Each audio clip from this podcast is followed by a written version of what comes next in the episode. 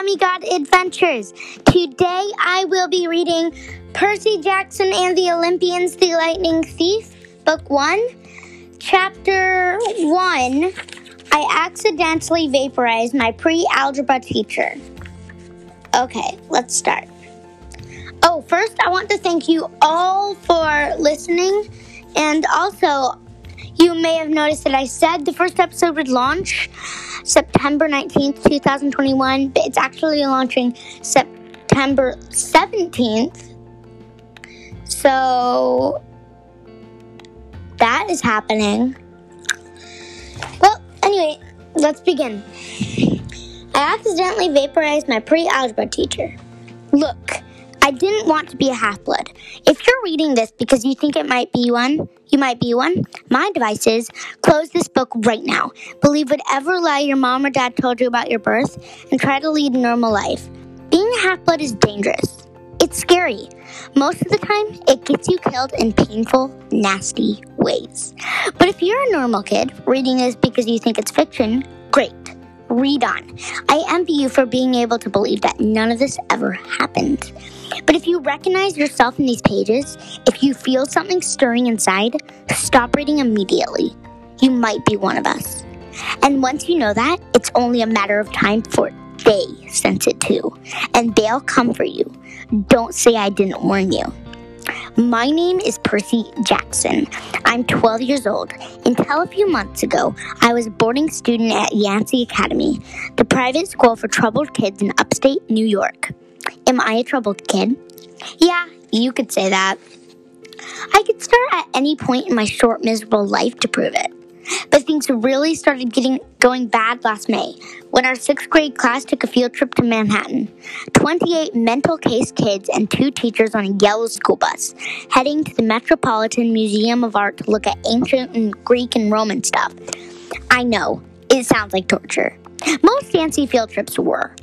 But Mr. Brunner, our Latin teacher, was leading this trip, so I had hopes. Mr. Brunner was this middle aged guy in a motorized wheelchair. He had thinning hair and scruffy beard and a frayed tweed jacket, which always smelled like coffee. You wouldn't think he'd be cool, but he told stories and jokes and let us play games in class. He also had this awesome collection of Roman armor and weapons, so he was the only teacher whose class didn't put me to sleep. I hoped this the trip would be okay. At least I hoped that for once I wouldn't get in trouble. Boy, I was wrong. See, bad things happen to me on field trips. Like at my fifth grade school, when we were at, when we went to the Saratoga battlefield, I had this accident with a Revolutionary War cannon. I wasn't aiming for the school bus, but of course I got expelled anyway. And the time before that, at my fourth grade school, we took a behind the scenes tour of the Marine World Shark Pool. I sort of hit the wrong lever on the catwalk, and our class took an unplanned swim. And the time before that, well, you get the idea. This trip, I was determined to be good. All the way up into the city, I put up with Nancy Bobofit the freckly, red-headed kleptomaniac girl, hitting my best friend Grover in the back of the head with chunks of peanut butter and ketchup sandwich. Ew. Grover was an easy target. He was scrawny. He cried when he got frustrated. He must have been held back several grades because he was the only one. He was the only sixth grader with acne and the start of a wispy beard on his chin. On top of all that, he was crippled. He even had note excusing him from PE for the rest of his life because he had some type of muscular disease in his legs. He walked funny, like every step hurt him. But don't let that fool you. You should have seen him run when it was enchilada day at the cafeteria. Anyway, Nancy Bobofit was throwing wads of sandwich that stuck in his curly brown hair, and she knew I couldn't do anything because I was already on suspension because I was already on probation.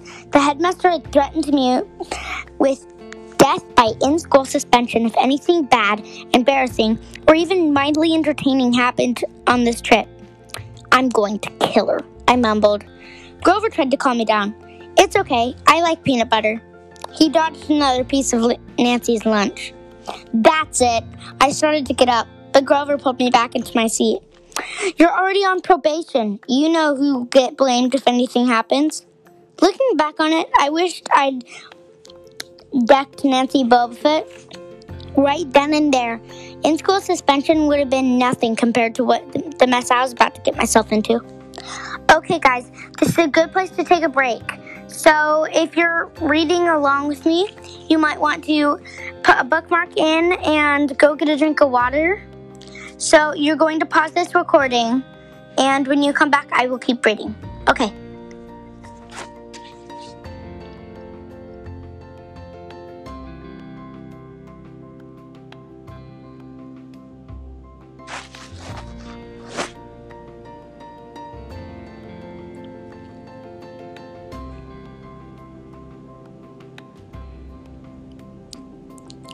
Okay, are you ready? Let's keep reading. Mr. Brunner led the museum tour. He rode up in the front of his wheelchair, guiding us through the big echoey galleries, past marble statues and glass cases full of really old black and orange pottery. It blew my mind that this stuff had survived for 2,000, 3,000 years. He gathered us around a 13 tall stone column with a big sphinx on the top, and it started telling us and he started telling us how it was a grave marker, a stele for a girl about our age. He told us about the carvings on the side, and I was trying to listen about what he had to say, but it kind of and because it was kind of interesting. But everybody around me was talking, and every time I told them to shut up, the other teacher chaperone, Miss Dodds, would give me the evil eye. Hey, listeners, I'm really sorry about this, but my voice is kind of hurting. So if you want, you can skip a few minutes and I will continue reading. But for now, I'm just going to be a bit quiet because my throat hurts.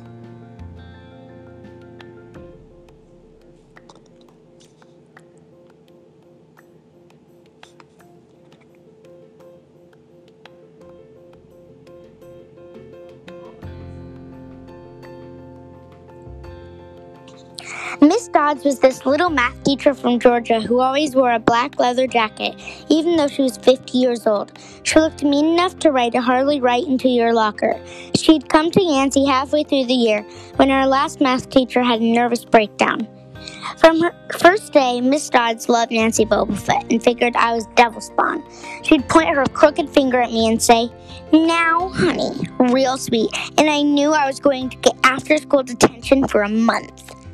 One time, after she'd made me erase answers out of old math worksheets until midnight, I told Grover I didn't think she was human. He looked at me, real serious, and said, You're absolutely right. Mr. Brunner kept talking about Greek funeral art. Finally, Nancy Bobofit snickered something about naked guy and stela. I turned around and said, Will you shut up? It came out louder than I meant it to. The whole group laughed. Mr. Brunner stopped his story. Percy Jackson, did you have a comment? My face was totally red. No, sir. Perhaps you'd tell us what this picture represents? I looked at the carving and felt a flush of release because I actually recognized it. That's Kronos eating his kids, right? Yes, Mr. Brunner said, obviously not satisfied. And he did this because? Well, I racked my brain to remember. Kronos was the king god, and God? Mr. Brunner asked. Titan, I corrected myself. And he didn't trust his kids, who were the gods. So, um, Kronos ate them, right? But his wife hid baby Zeus and gave Kronos the rock to eat instead. And and later, when Zeus grew up, he tricked his dad and Kronos into barfing up his brothers and sisters. Ew, one of the girls said behind me. And so there was this big fight between the gods and the titans, and the gods won. Some snickers from the group. Behind me, Nancy Bobofit mumbled to a friend, like we're going to use this in real life, like it's going to say on our job application. Please explain why Kronos ate his kids. And why, Mr. Jackson? To paraphrase Miss Bobofit's excellent question. Does this matter in real life? Busted, Grover muttered. Shut up, Nancy hissed. Her face was even brighter red than her hair. At least Nancy got packed too.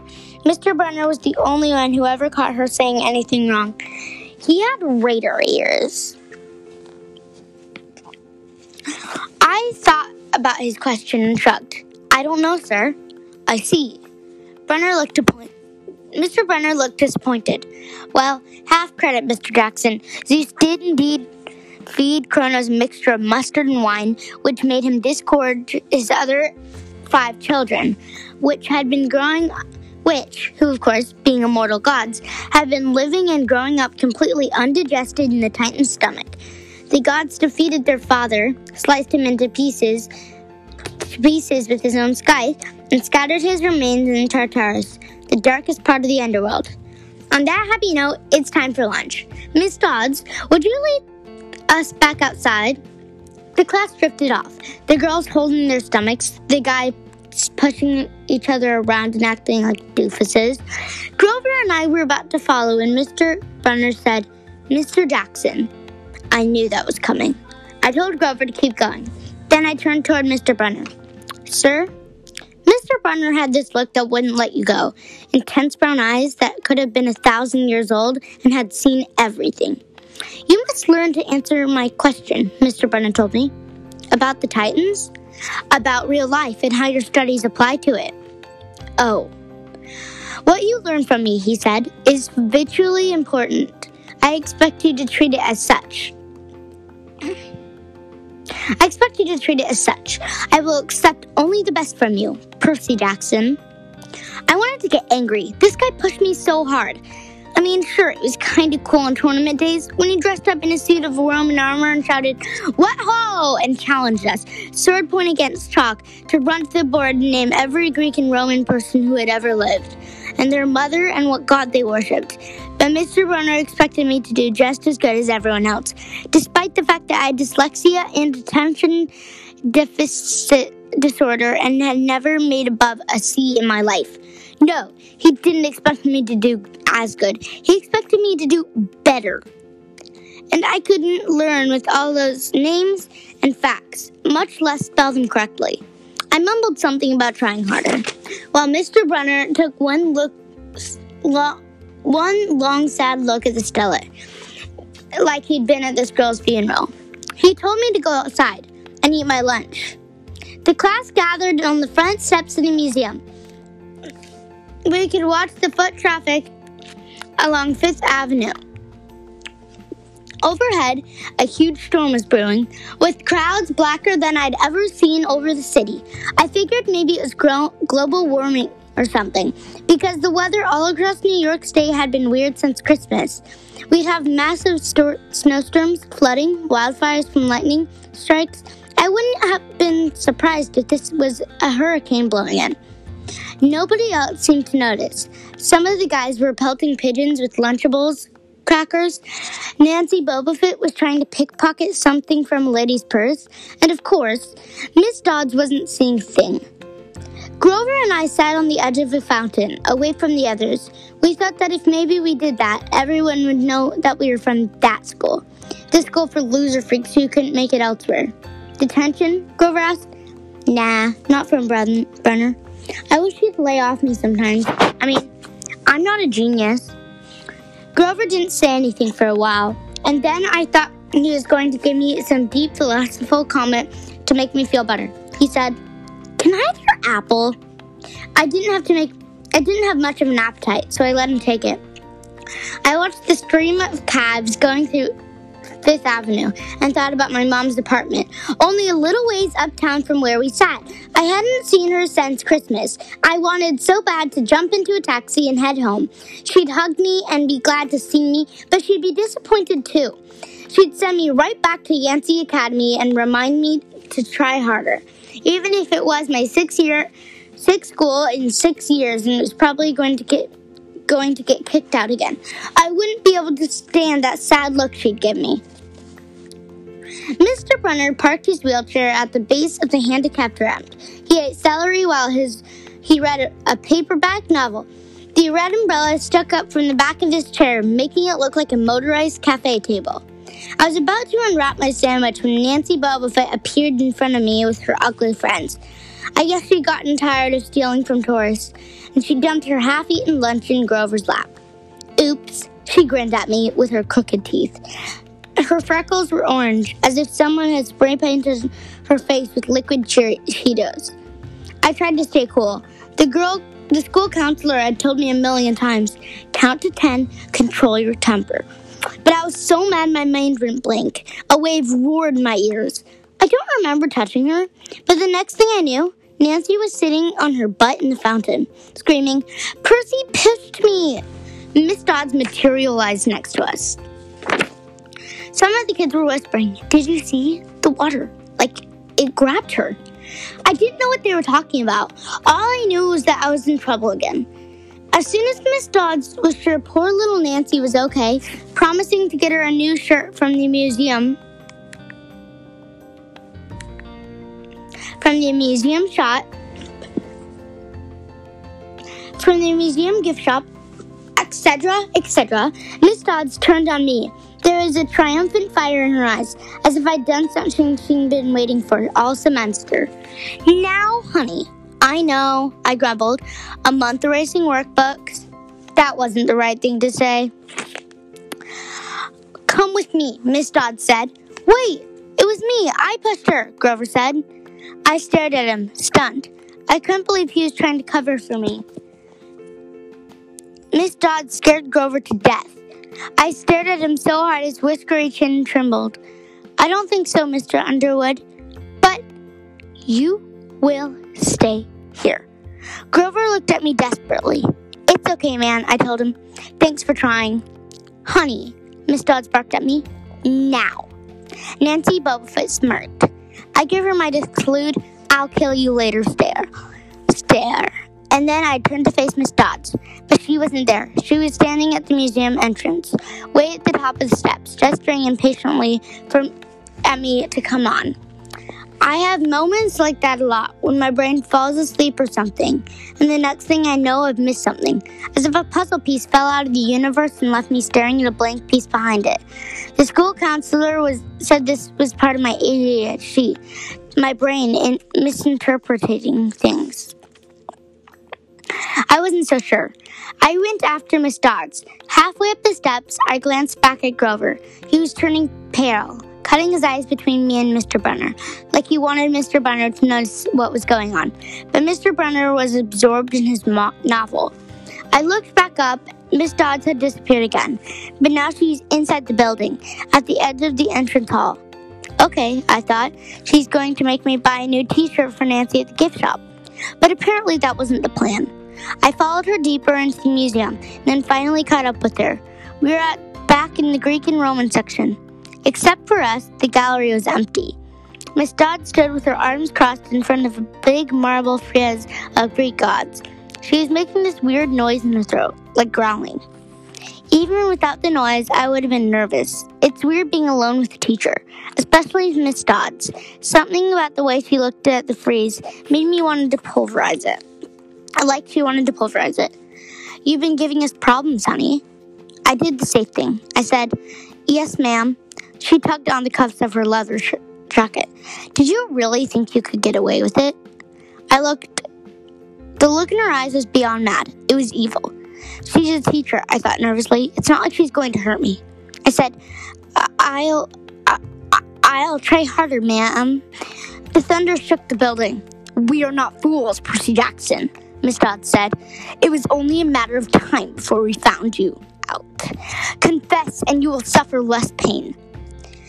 I didn't know what she was talking about. All I could think of was that the teachers must have found an illegal stash of candy I'd been selling out of my dorm room.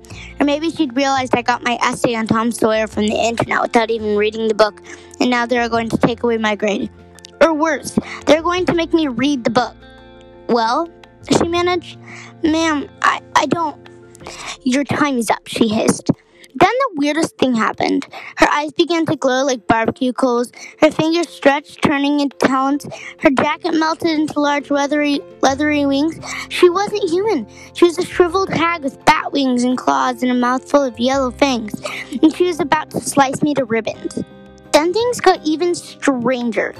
Mr. Brunner, who'd been in the front of the museum a minute before, wheeled his chair into the doorway of the gallery, holding up a pen in his hand. Whoa, Percy, he shouted and tossed me the pen through the air. Miss Dodds lunged at me. With a yelp, I dodged and felt cla- talons slash in the air next to my ear. I snatched the ballpoint pen out of the air, but then it hit my when it hit my hand, it wasn't a pen anymore. It was a sword, Mr. Brunner's bronze sword, which he always used on tournament day. Mr. Miss Dodds spun around towards me with a murderous look in her eyes. My knees were jelly. My hands were shaking so bad I almost dropped the sword. She snarled, Die, honey. Then she flew straight at me. Absolute terror ran through my body. I did the only thing that came naturally. I swung the sword. The metal blade hit her shoulder and passed clean through her body as if she were made of water. Miss Dodds was a sandcastle and a power fan. She exploded into yellow powder, vaporized on the spot, leaving nothing but a smell of sulfur and dying screech and the chill of evil in the air, as if those glowing red eyes were still watching me. I was alone. There was a ballpoint pen in my hand. Mr. Brunner wasn't there. Nobody was there. My hands were still trembling. My lunch must have been contaminated with magic mushrooms or something. Had I imagined the whole thing? I went back outside. It started to rain. Grover was sitting by the fountain, a mu- museum map tented over his head. Nancy Bobofit was standing there, soaked from her swim in the fountain, grumbling to her ugly friends. Then, when she saw me, she said, I hope Miss Kerr whipped your butt. I said, Who? Our teacher! Duh! I blinked. We had no teacher named Miss Kerr. I asked what Nancy was talking about. She just rolled her eyes and turned away. I asked Grover where Miss Dodds was. He said, Who? Then he paused first, like he wouldn't look at me. So I knew I knew he was messing with me. Not funny, man. This is serious. Thunder boomed overhead. I saw Mr. Brunner sitting under his red umbrella, reading his book, as if he'd never moved. I went over to him. He looked up, a little distracted. Ah, that would be my pen. Please bring your own writing utensil in the future, Mr. Jackson. I handed Mr. Brunner his pen. I hadn't even realized I was still holding it. Sir? I said, Where's Miss Dodds?